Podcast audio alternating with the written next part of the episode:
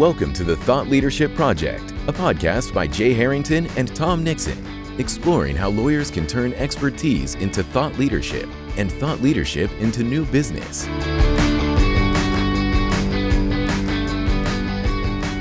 Welcome back to another episode of the Thought Leadership Project podcast. I'm Jay Harrington. Tom, are you there?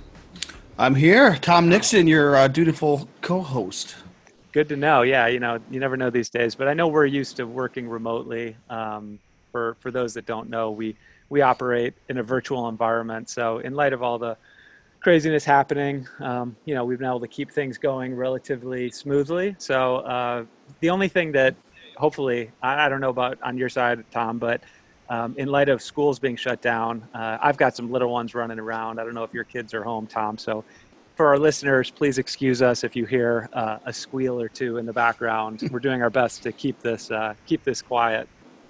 Yeah, I've you know I have grown accustomed to the remote working environment since joining Harrington in June, but um, not yet fully accustomed to having little ones and a, um, a, a co-working spouse at home. So a little more activity than normal, but we're making do. Sounds good. Well, I know uh, you know as as we've been kind of thinking about our own content and our podcast. Certainly, we want to deliver content that's uh, at you know related to what's on everyone's mind these days. So we're going to do that today, Tom. We have a we have a guest who will help. I think shed some light on how lawyers can think about things like remote work and, and kind of how to market during this environment. And, and we'll have, I think we'll have a great conversation. And our, our guest today uh, is Ruth Carter, who is an Arizona attorney and an authority on intellectual property, business law, and internet law. Ruth also wrote three best selling books on guerrilla marketing and social media law and has been a speaker at over 100 events, including Content Marketing World and South by Southwest, and featured in the Wall Street Journal, Entrepreneur, and on NPR. And, and I got to know Ruth uh, just through her writing. She also writes for Attorney at Work uh, frequently, like I do. And enjoy enjoy her uh, monthly article that comes out. So, Ruth, welcome to the program. Thank you, Jay. It's a pleasure to be here. Yeah, thank you for joining us. And to get things kicked off today, um, thought we would get started with a topic again that's top of mind for many people, which is remote work uh, for lawyers and in this type of uh, difficult environment. And it's a, an adjustment for many people, certainly. And, and Tom, I'm going to kick things over to you to get started with this in terms of um, teeing up a question for Ruth, because you wrote an article this week uh, kind of sharing your own insights about adjusting to a remote working environment. So I think probably you're the best person to kind of dive into this. So go ahead.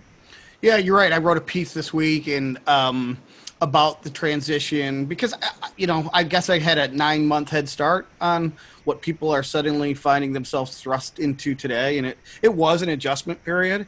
And the insight I wanted to offer was just as somebody who's gone through it and now truly regards it as the new normal. That and at the time I thought, really, there's no way this is going to work. I, I got to find another situation. I can't work where I live, and there's distractions here, and there's you know gray boundaries between home and work life and um, but somebody told me at the time you know what? They did it a year prior and you'll get used to it and you'll love it and they were right. And so i was able to learn a few things along the way that i was hoping to impart to people who are just you know finding this completely foreign but you know i reread it um, even this morning and I thought, God, there's so much that I left out that I could have included, and which is where I'm hoping and I'm guessing that Ruth, because I know you've written on this topic as well. There's probably all sorts of things that I could have covered that you've probably covered, and I would love to hear some of your takes as somebody who's written on this topic, and, and you work remotely. Is that right? so I have the option to work remotely or go to the office, and it's completely up to me where I work day to day.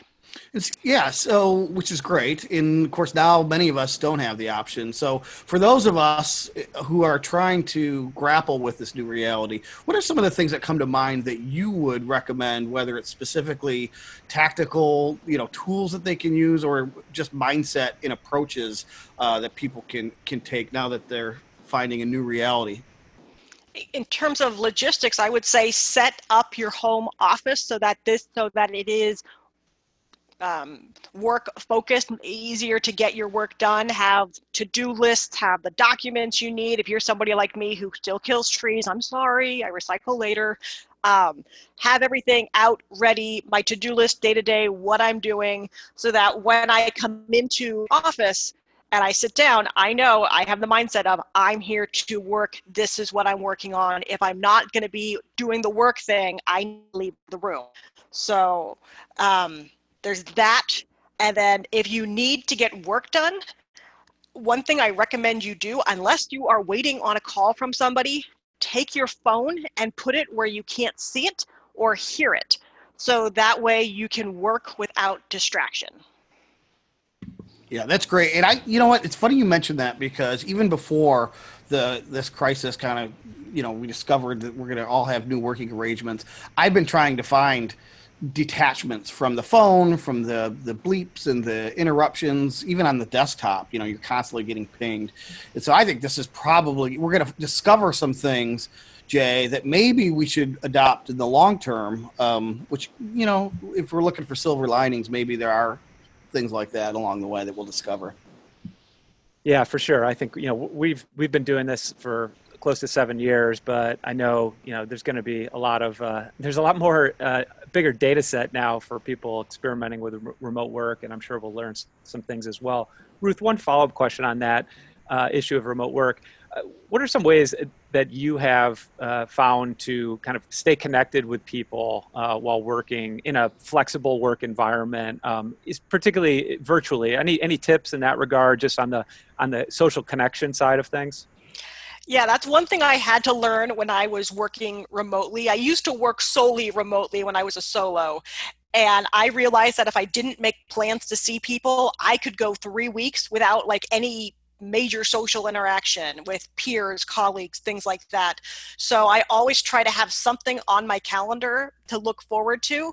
And in this type of scenario where we are supposed to have social distance, you can still schedule like coffee over Skype with a colleague or phone calls or even you can even use social media like Facebook. Today I posted something to my wall asking people which adulting badges they've earned today. So people are posting things like I made my bed, I put on pants, um, things like that, that, that, that I still, we're apart from each other, but we still have that connection to other people that, especially now, we're all in this together.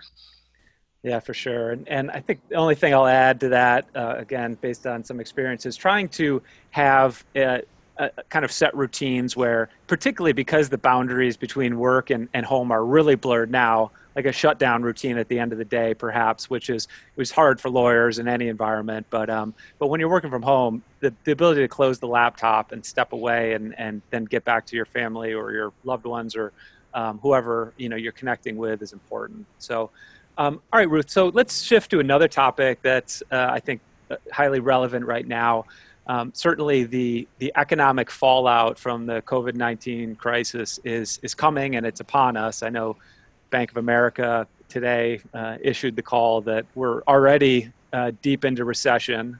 It's not just down the road; it's already here. And so, um, depending if you're a lawyer, depending on what practice area you're in. Uh, you know, if you're a corporate restructuring lawyer or a uh, labor and employment lawyer, perhaps you're as busy as ever in this environment because the the COVID 19 crisis is, is causing a lot of issues related to um, business distress and, and how to deal with workforces. But for many others, uh, work is probably slowing down. I know just today the Michigan Supreme Court uh, issued an order um, telling all trial courts to suspend not all non essential uh, cases and, and actions. And it's putting a lot, there's just a lot being put on hold. And, and for many lawyers, that's going to cause some, um, some distress as well. So one of the things I know you've again written about and have some experience in is is thinking about ways to diversify one's income stream as a lawyer, and I think it might be helpful to, for some people to hear some advice on on that issue when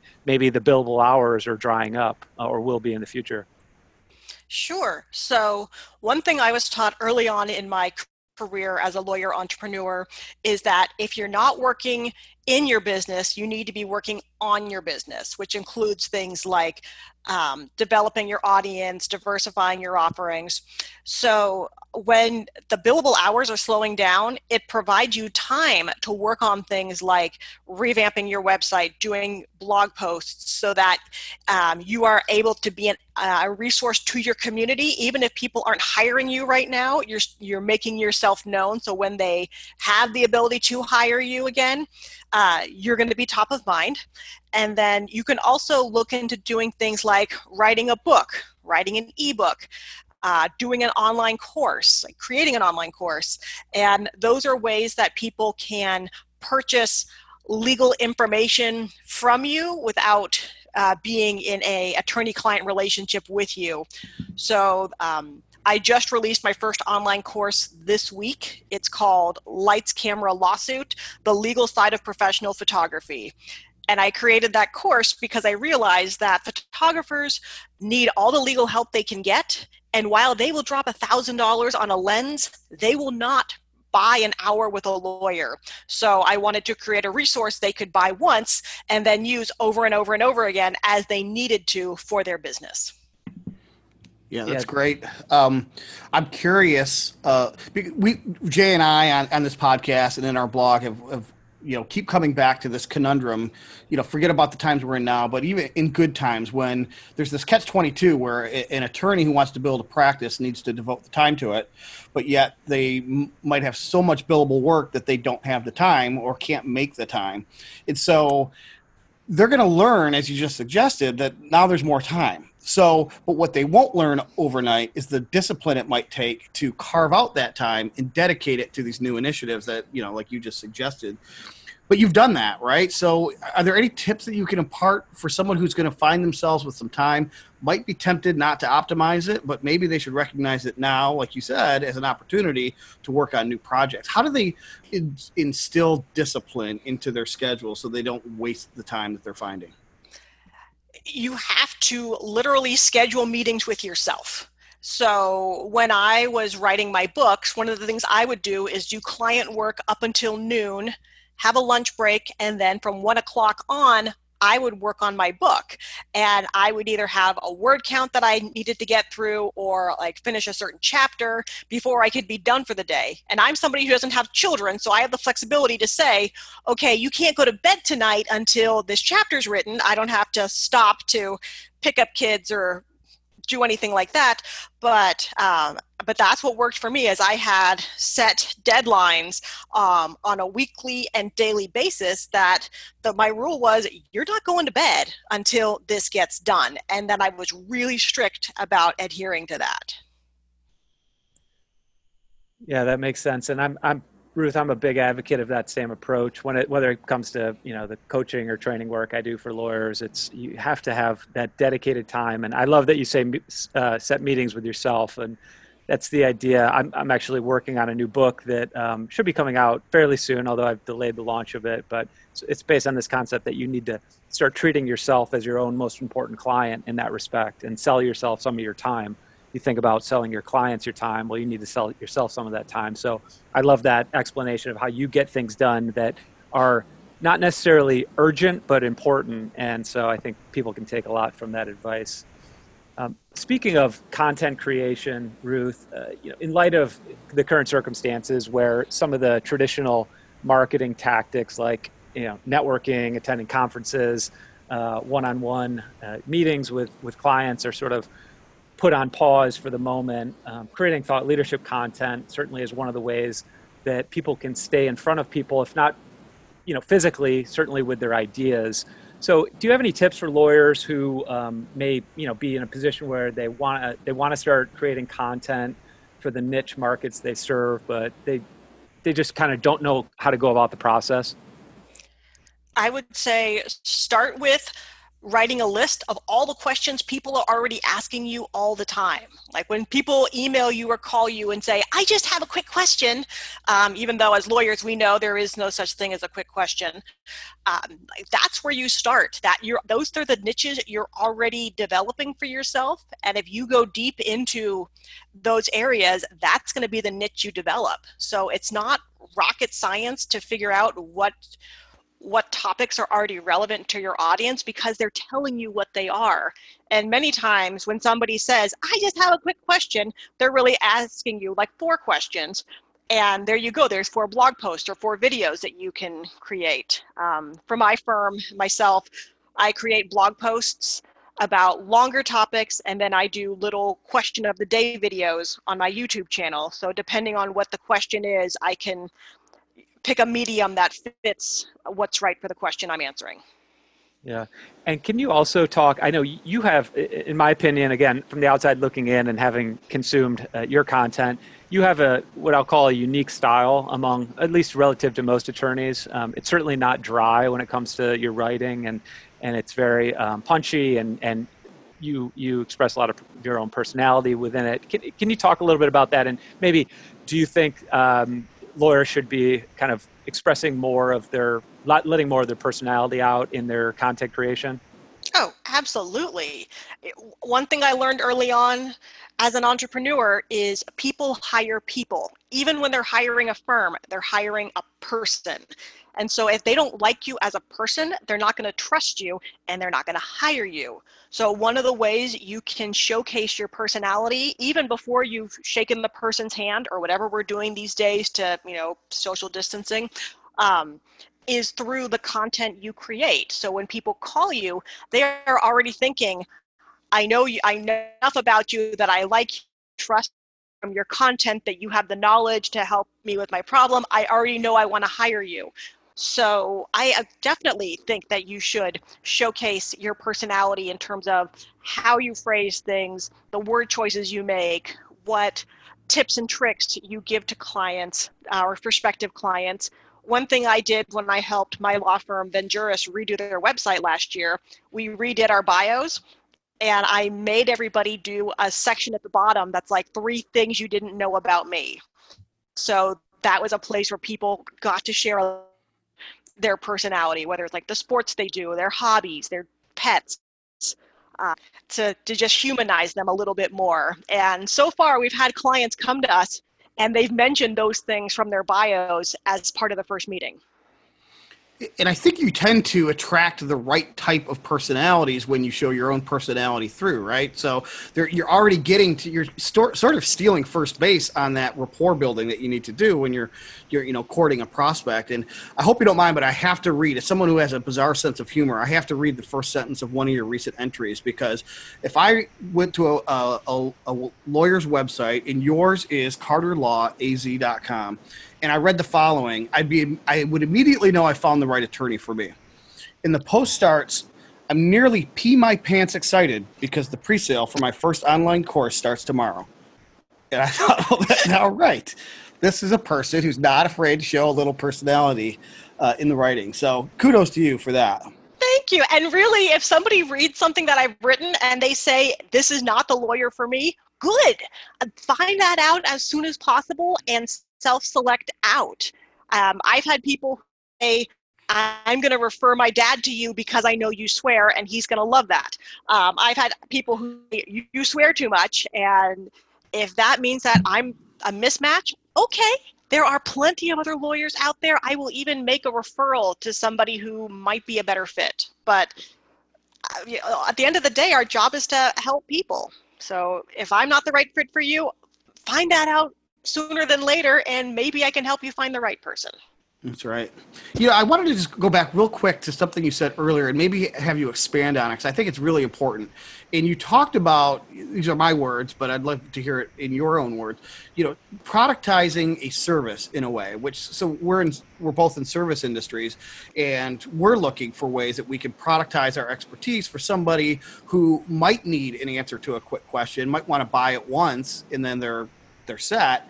Um, and you referenced a couple different things that you could do. You could write a book, but could you talk through maybe some of your thinking on how an attorney might be able to productize their expertise in this interim period uh, before we get back to the old normal? Uh, because they might not be thinking that their service is something that can be packaged and sold uh, as a one-off, but you've done it. Yeah, I, I would start with looking at what knowledge do you have? What content have you already created?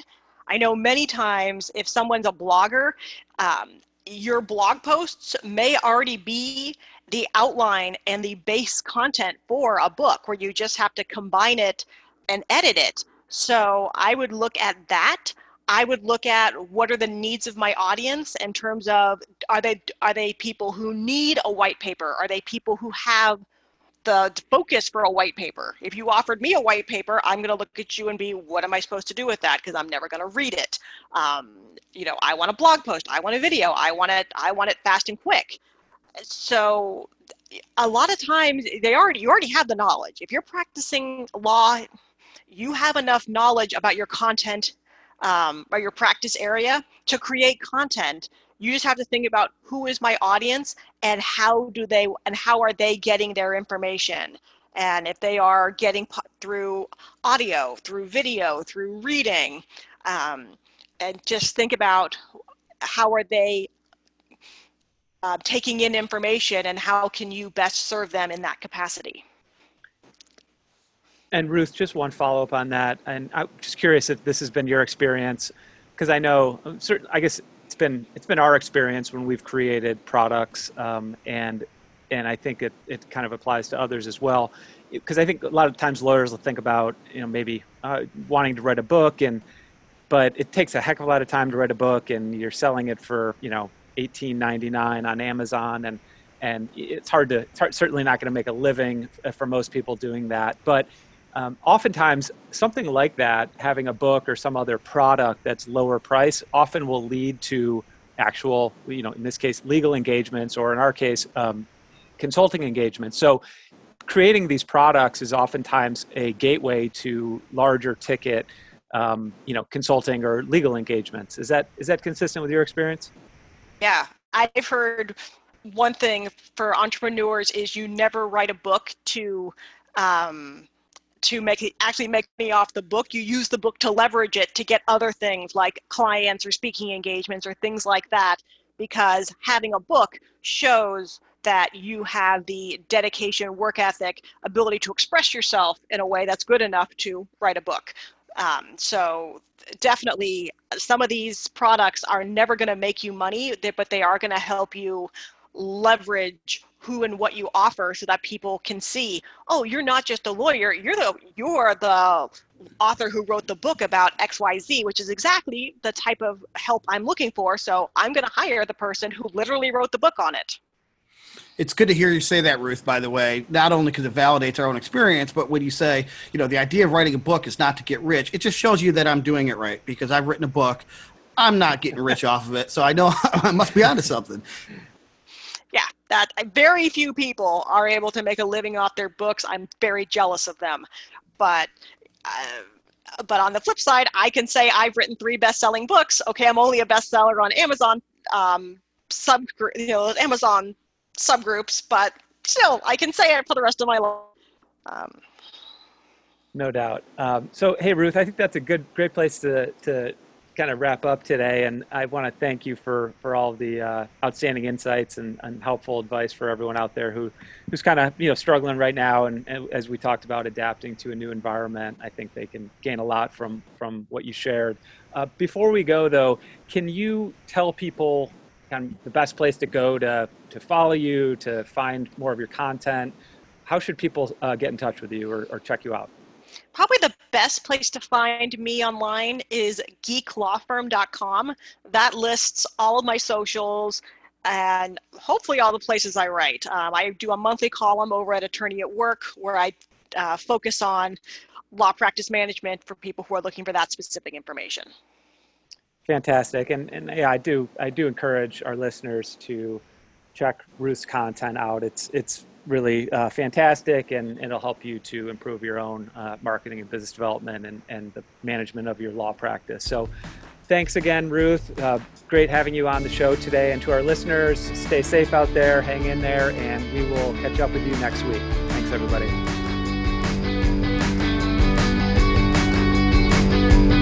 Thank you for listening to the Thought Leadership Project. For show notes, additional resources, and links to the tools discussed on today's episode, visit thethoughtleadershipproject.com.